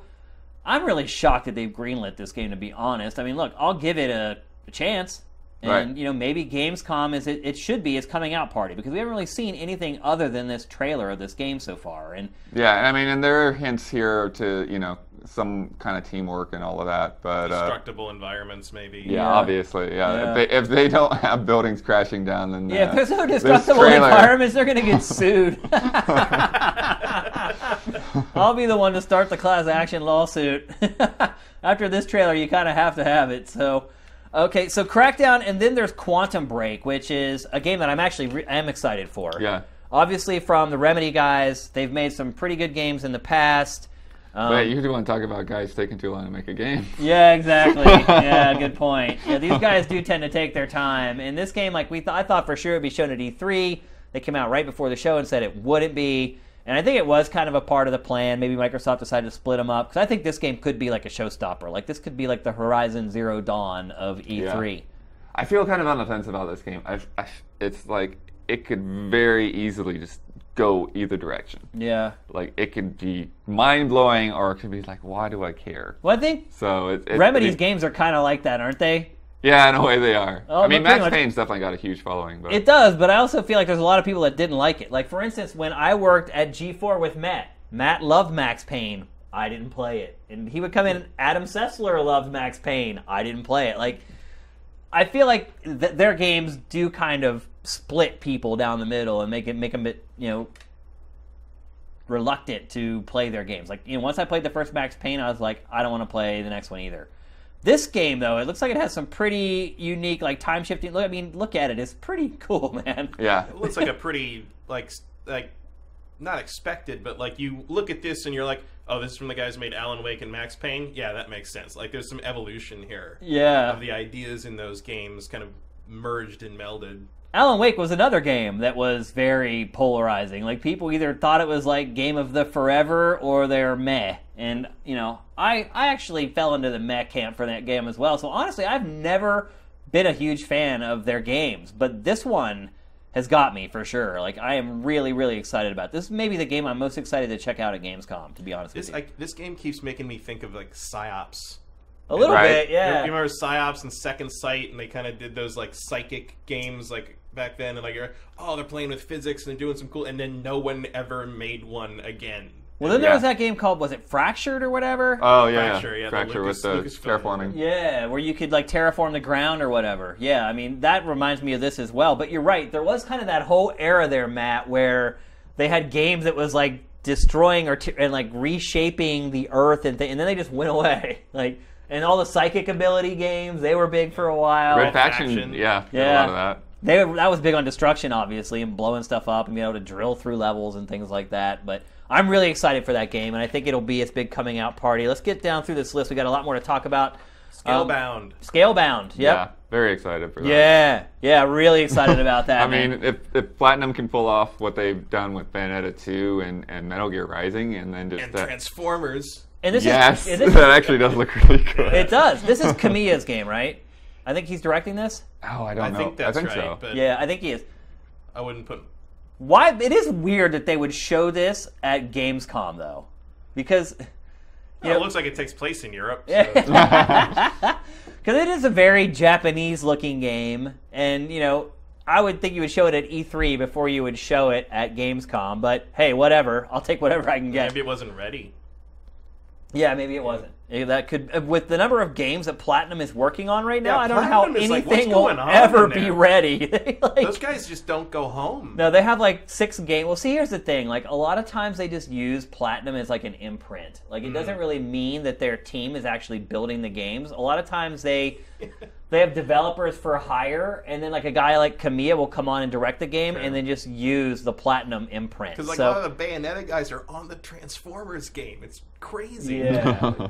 so yeah, I am hyped beyond belief for this. I mean, this trailer is this great. still freaking awesome. I, lo- just watching it, it almost makes me forget about what I'm talking about because I want to watch the trailer. Yeah, well, I think too. Like, I really enjoy um, like Bayonetta 2's combat systems and all of that. Heck yeah. And and and just the sheer like craziness of things going on. Yeah. But I'm not a huge fan of the art style in the world. Like Yeah, a lot of that really just. No, you're right. turns- it's kind of ugly. It turns Yeah, me off. Yeah. Whereas it's garish. I think know, that's the best way to describe like Bayonetta's like art style. So to to see them, you know, again, like re- refine those mechanics, do more gigantic things with dragons and, and, and a different different look. I'm I'm very curious to see what the game itself looks like. And we have a lot of faith in the combat, obviously. Yeah, how it plays, how the interaction between you know the human characters and the monster characters and all that stuff plays out. Uh, because I think yeah, it's it's going to be pretty freaking sweet. Yep, I'm really psyched about that one. Mafia 3 was just announced this past week. They're going to show it for the first time at Gamescom. Were either of you guys big Mafia fans from the the first couple games? No, I, I, I was curious about the second one and then never managed to, to actually sit down and play it. But uh, but I think It's yeah like the poor man's GTA. yeah. I, I mean, I like think them. I think Mafia I is like more them, about a certain mood. The main thing I remember about Mafia One was, do you remember like there was like a third of the way through the game there's that race and no one could beat it. Like, Oh, all the, yeah, all the reviewers that. were like calling yeah. each other like, "Can you finish this race thing? Because I, I can't do it. I, can't. I do remember And they that. had to like send out a save or something. Like Really? it was all saved Yeah. that were like just past that. That and got you was, past the race, yeah. That's funny. It was too hard. My I liked- issue with I the Mafia, it. I like it. I like it, and look, I like a different setting for a game like this. Although one would argue that GTA is just the modern Mafia. Yeah, but, I mean, Mafia Two like has an open world and never does anything with it. It has an But, like, it has an open er world. Yeah, it's but it's still like- not as open as like Grand Theft Auto though. But I, yeah, but I remember like the original Mafia, like even, they were always a little bit ahead of the game in terms of visuals. And I remember their cigarette tech was like Yeah, yeah. super on point in both of those. Like, their cigarettes look better than any other game. Trademark cigarette tech. But yeah, you're right. It took them a long time before they went completely open world with this series, and I feel like it set them back. Even Mafia 2 wasn't as completely open world. The Yeah. first one wasn't really open world at all. You really couldn't really go in any, any of the buildings. So I feel like they have their work cut out for them. Um, it is 2K, and I will say 2K's track record at this point is pretty darn good. Like Yeah. Um, they are becoming one of the most reliable publishers to turn out AAA games. Like I didn't really resonate with Evolve all that much, to be honest with you. Like I feel like I think I played it like a few hours before I quit playing it. But you can't really deny the quality that was in that game. Like it was a polished game, and either you liked the whole concept of it or you didn't.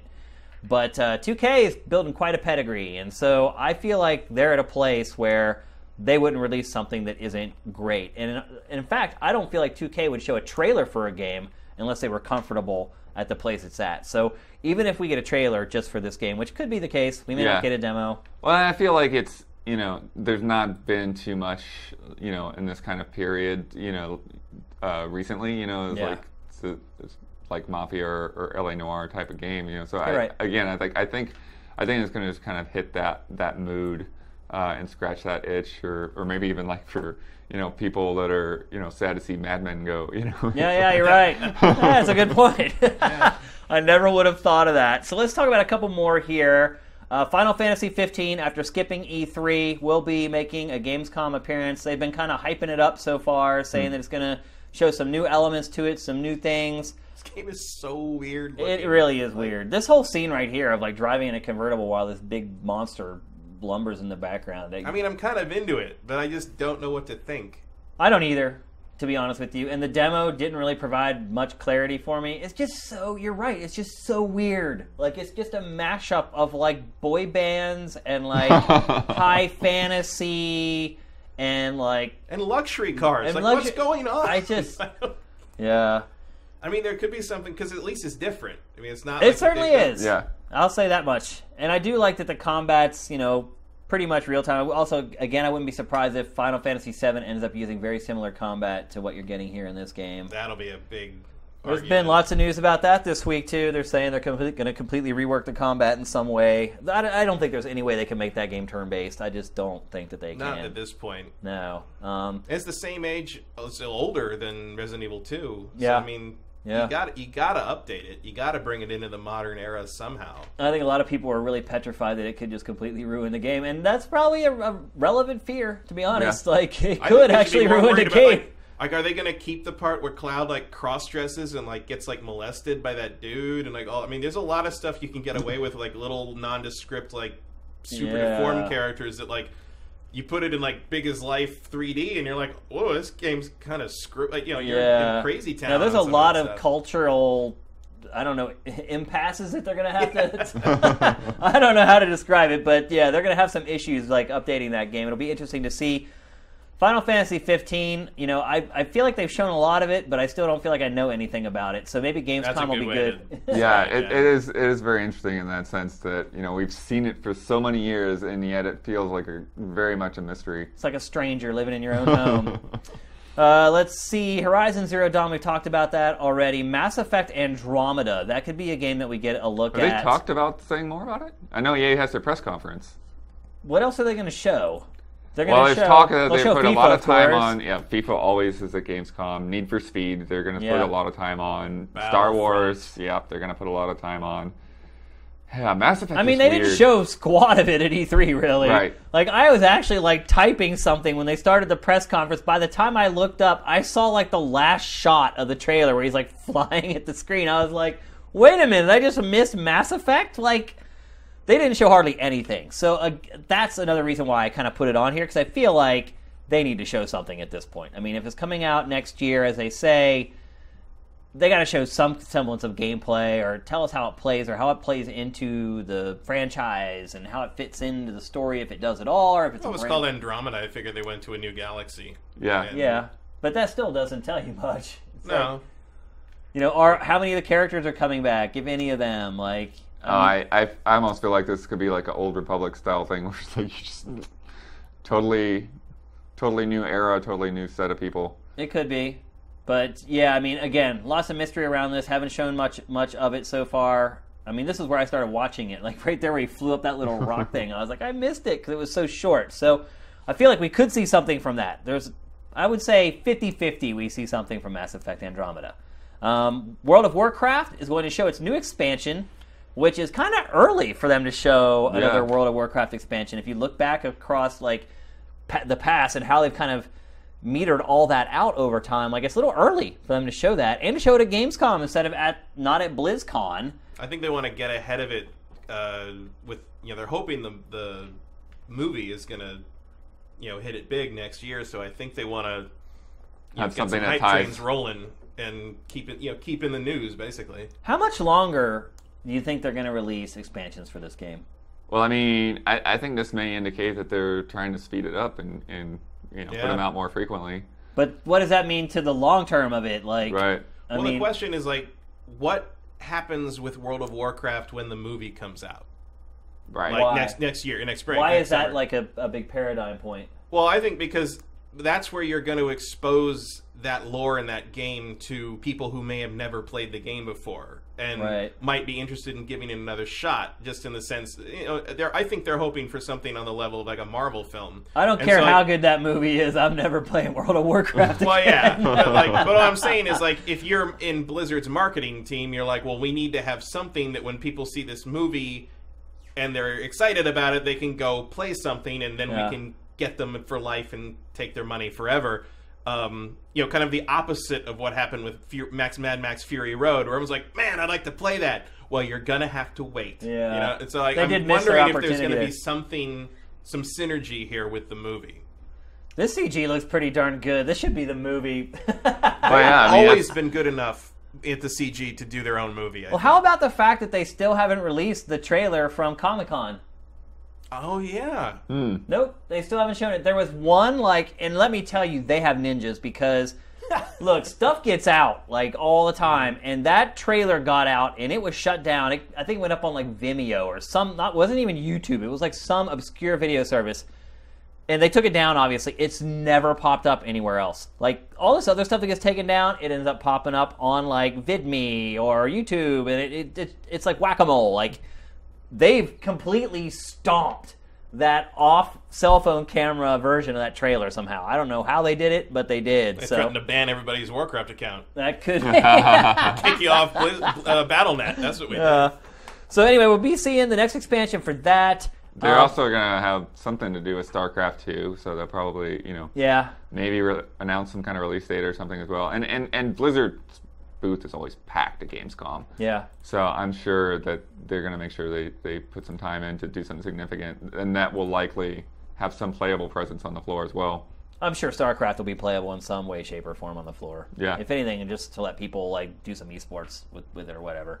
Um, and then the last game I wanted to mention, at least as far as notable games that we didn't expect, Star Citizen is reportedly going to be at Gamescom.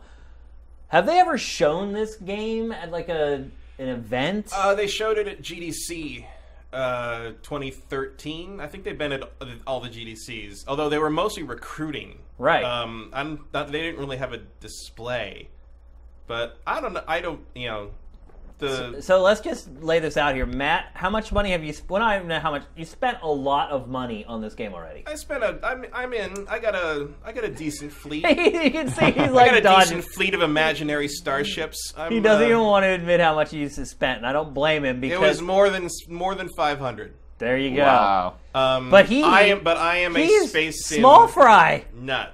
Oh yeah, I'm. I'm not. I'm not the guy who bought a thousand, like a hundred freelancers for like 125 bucks each. Yeah. And wants to run a business renting them. Yeah. And I mean, which you know that dude It's might. ingenious. it might work. You know, I don't know if the game ever comes out. But it's like that's the thing is like I figure this has to be a reaction to kind of that whole the skepticism that's starting to rise up around this game as to whether it exists. Well, the or, like- genesis of that is the guy making the game. Like he just came out last week and wrote this huge blog post about how like the first person shooter version of it's being like delayed until like next year and he really doesn't actually really know what the release date is and he's afraid to give it a release date because he doesn't want to set pe- people's expectations and then not deliver like hmm. I don't know man this game is starting to spiral out of control. I've always thought that this game is probably 2017 if everything goes well. And I don't think everything's going well. And you have the thing where the one, the executive producer or something like has like left for Yeah. Blizzard like a few months ago, and Yeah. they didn't announce it. And now like Derek Smart, who made the Battle Cruiser games, like it wants to like bring them up on like against the Better Business Bureau or like the Trade Commission or something because he thinks they're like fraudulent and it's Oh just yeah, like oh yeah, we didn't even mention that. Like the- Crazy. yeah, it's like the first time that like a crowdfunding thing has like given a, a refund to somebody, which is a huge Hmm. Yeah, and they refunded it to him because you know, huge precedent. because Like Derek's been making essentially this game for like twenty years. yeah, and it's still not You know- done. and like he, you know, he's put out battle cruiser versions about five or six times, and you know, none of them are particularly easy to play. I almost feel like Um, this game is turning into like the modern day Daikatana. where it just promises like the world. Well, Chris Roberts has not promised to make us his bitch yet. Right. But um, Give it some time. it's it's you know I don't know I I really want it to be good and to come out as Chris Roberts. I love Wing Commander. I love Tie Fighter. I love that genre. I'm super excited to see him come back. But then you run into the question of like he hasn't really made a game since like 1998 or something, and you're like, well, it's different now, and it has to.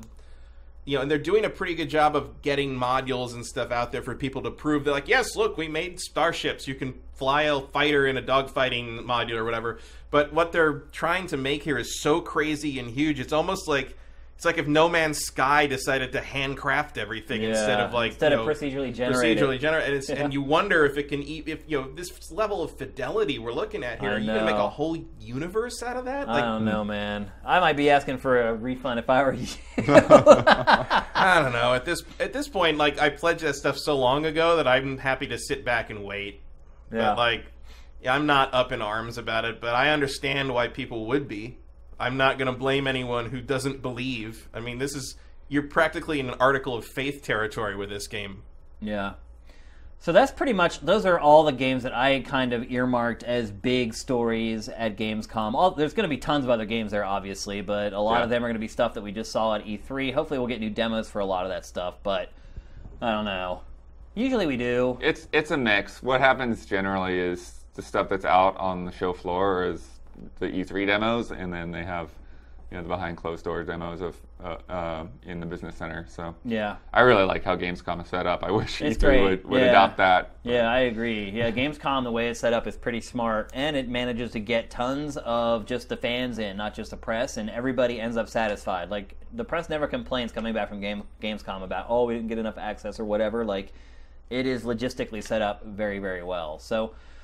Like I said, Gamescom starts on Wednesday. Will it be like Tuesday night for us? I guess it will be. Well, there's going to be Tuesday like press conferences. yeah. Um, so it's coming up quick. Like Microsoft's press conference, I think, is Tuesday. yeah, Tuesday there, Yeah. so that would be like Monday night, overnight for us. No, I think it would be Tuesday No, here I as think well. I thought Microsoft's press conference was Wednesday, but that would make it Tuesday for us. We'll figure it out. Yeah, Yeah, yeah. That, I- oh, that's, just trying to no, help the EA's viewers here. EA's conference is is like the weird overnight one. yeah, yeah, you're right. Yep. So Keep anyway, refreshing. yeah. So anyway, Gamescom is coming up this week. We will be all over it on Sifted, and of course, they'll be all over it on GT as well. So make sure that you head over there and check out all their great stuff. Also, make sure you give Daniel Bloodworth a follow. He is more than worthy for sure. if you have any questions for us, if you want to send those now as I wrap up the show, we'll try to answer one or two before we head off. I do want to mention that we have a huge, huge announcement coming to Sifted very soon.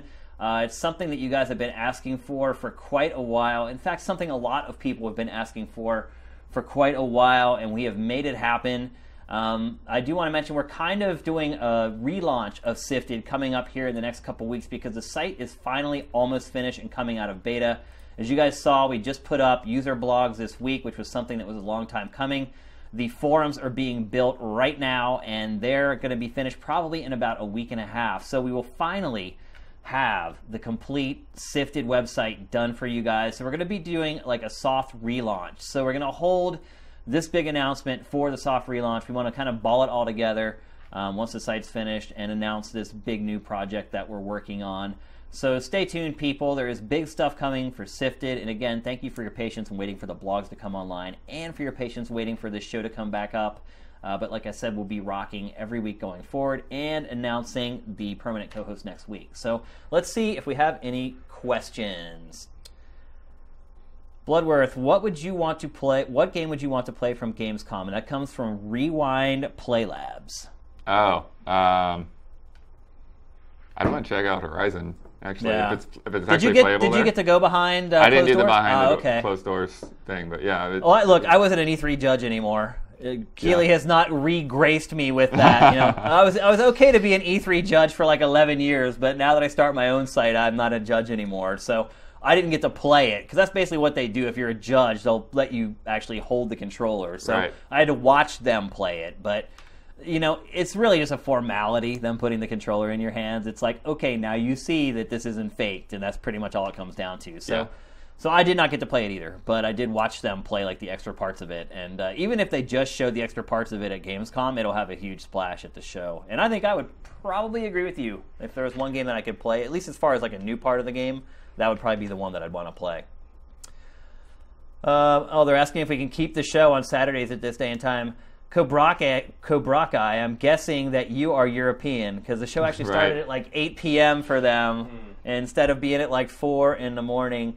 Uh, we'll see what we can do. Um, a lot of it will depend on the schedule of our permanent co-host as to whether he can do it on the weekend or during the week.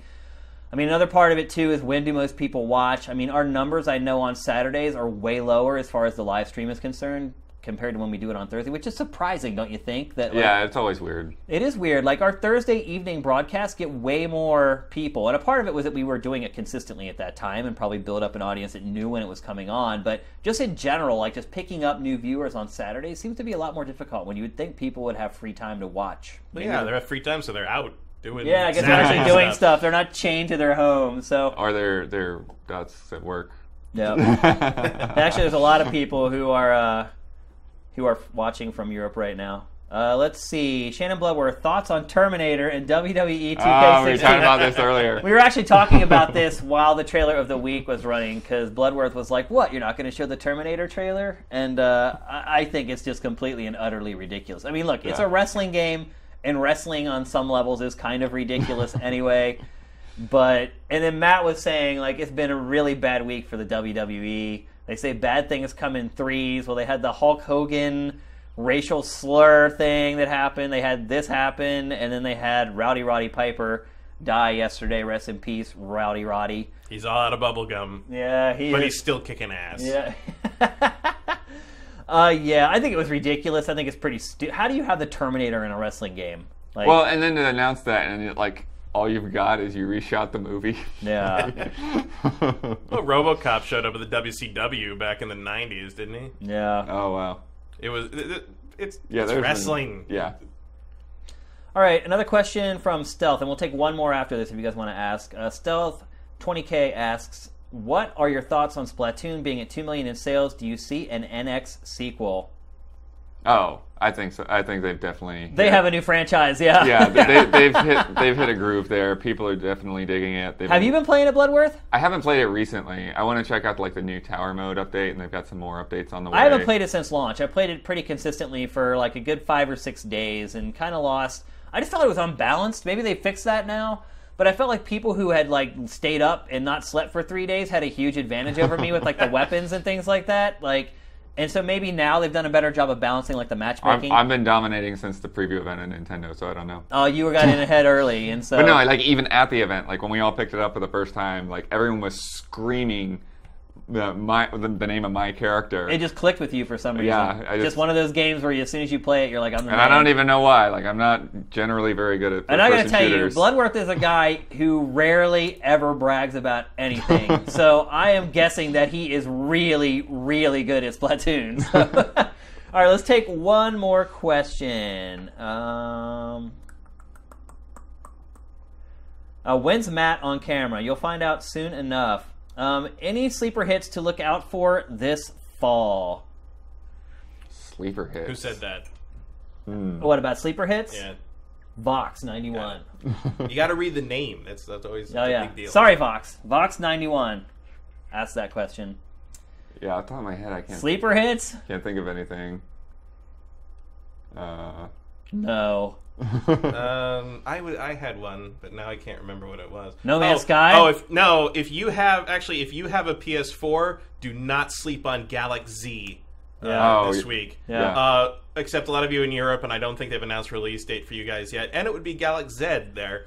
So it, none of that works. Never mind. I don't know. But if you have a Gal, if you have access to Galak-Z and you love like Robotech or Gundam or that kind of thing, like do it because it's a, it's quality. It's Yeah. good stuff. That is a hilarious thing to bring up. This pronunciation totally destroys the. pun. Yeah. Yeah, the pun doesn't work in Europe. It doesn't work in Europe and Australia. It's- Uh, you're totally right. So, I mean, I don't know. I guess I would say if Persona 5 comes out, like, Oh, that's No so way. weird. Is that game really coming out? I don't. I don't I don't think know. so. This year, I don't think so. They said at E3 again that it They was. keep saying it. Yep. So I'll believe it when and it's in North our America hands. too, not just Japan. Like they said, it's coming out. Like, but look, if you actually look at prior Persona games, they don't really do a lot of hype for them. So it could be plausible. I, I'd put it at about a fifteen percent chance right now. well, the fact that they, well, yeah, I mean, it's, that's the kind of crazy thing with some of these, like with Fallout 4, like you announce the game when it's done and you're bug testing. Yeah. like that's amazing. Yeah, yeah. That doesn't happen. Yeah, yeah, it doesn't. Yeah, Fallout 4 is like finished when they announced it, basically. So, all right, so that's it for the questions. Thanks for the good question, guys. Thanks to Daniel Bloodworth for coming in and sitting in with us today, man. You did a great job, just as expected, and you dressed quite well. Rocking the Invisible. Walls T-shirt. I was telling him when he showed up today that I actually wore mine yesterday, and it was all spurred on by Huber, who wore an Invisible Walls shirt on Huber Hype this week. I saw him wearing it, and I was like, "Yeah, I think I have one of those laying around somewhere." And I dug mine out, and I wore it yesterday. And uh, now Bloodworth is wearing his today, so we're keeping the dream alive. The I wanna, if I could jump in a little history here, I think it's tomorrow. Not tomorrow. Yeah, tomorrow is the 11th year anniversary of us. Our first day at G4 You mean uh, since when we moved when to we moved G4 to LA. to LA after we left Tech August TV? 2nd was our first day. Oh, you're right. So this was the day that Tech TV and G4 were forcefully merged together Yeah. into G4 Tech TV.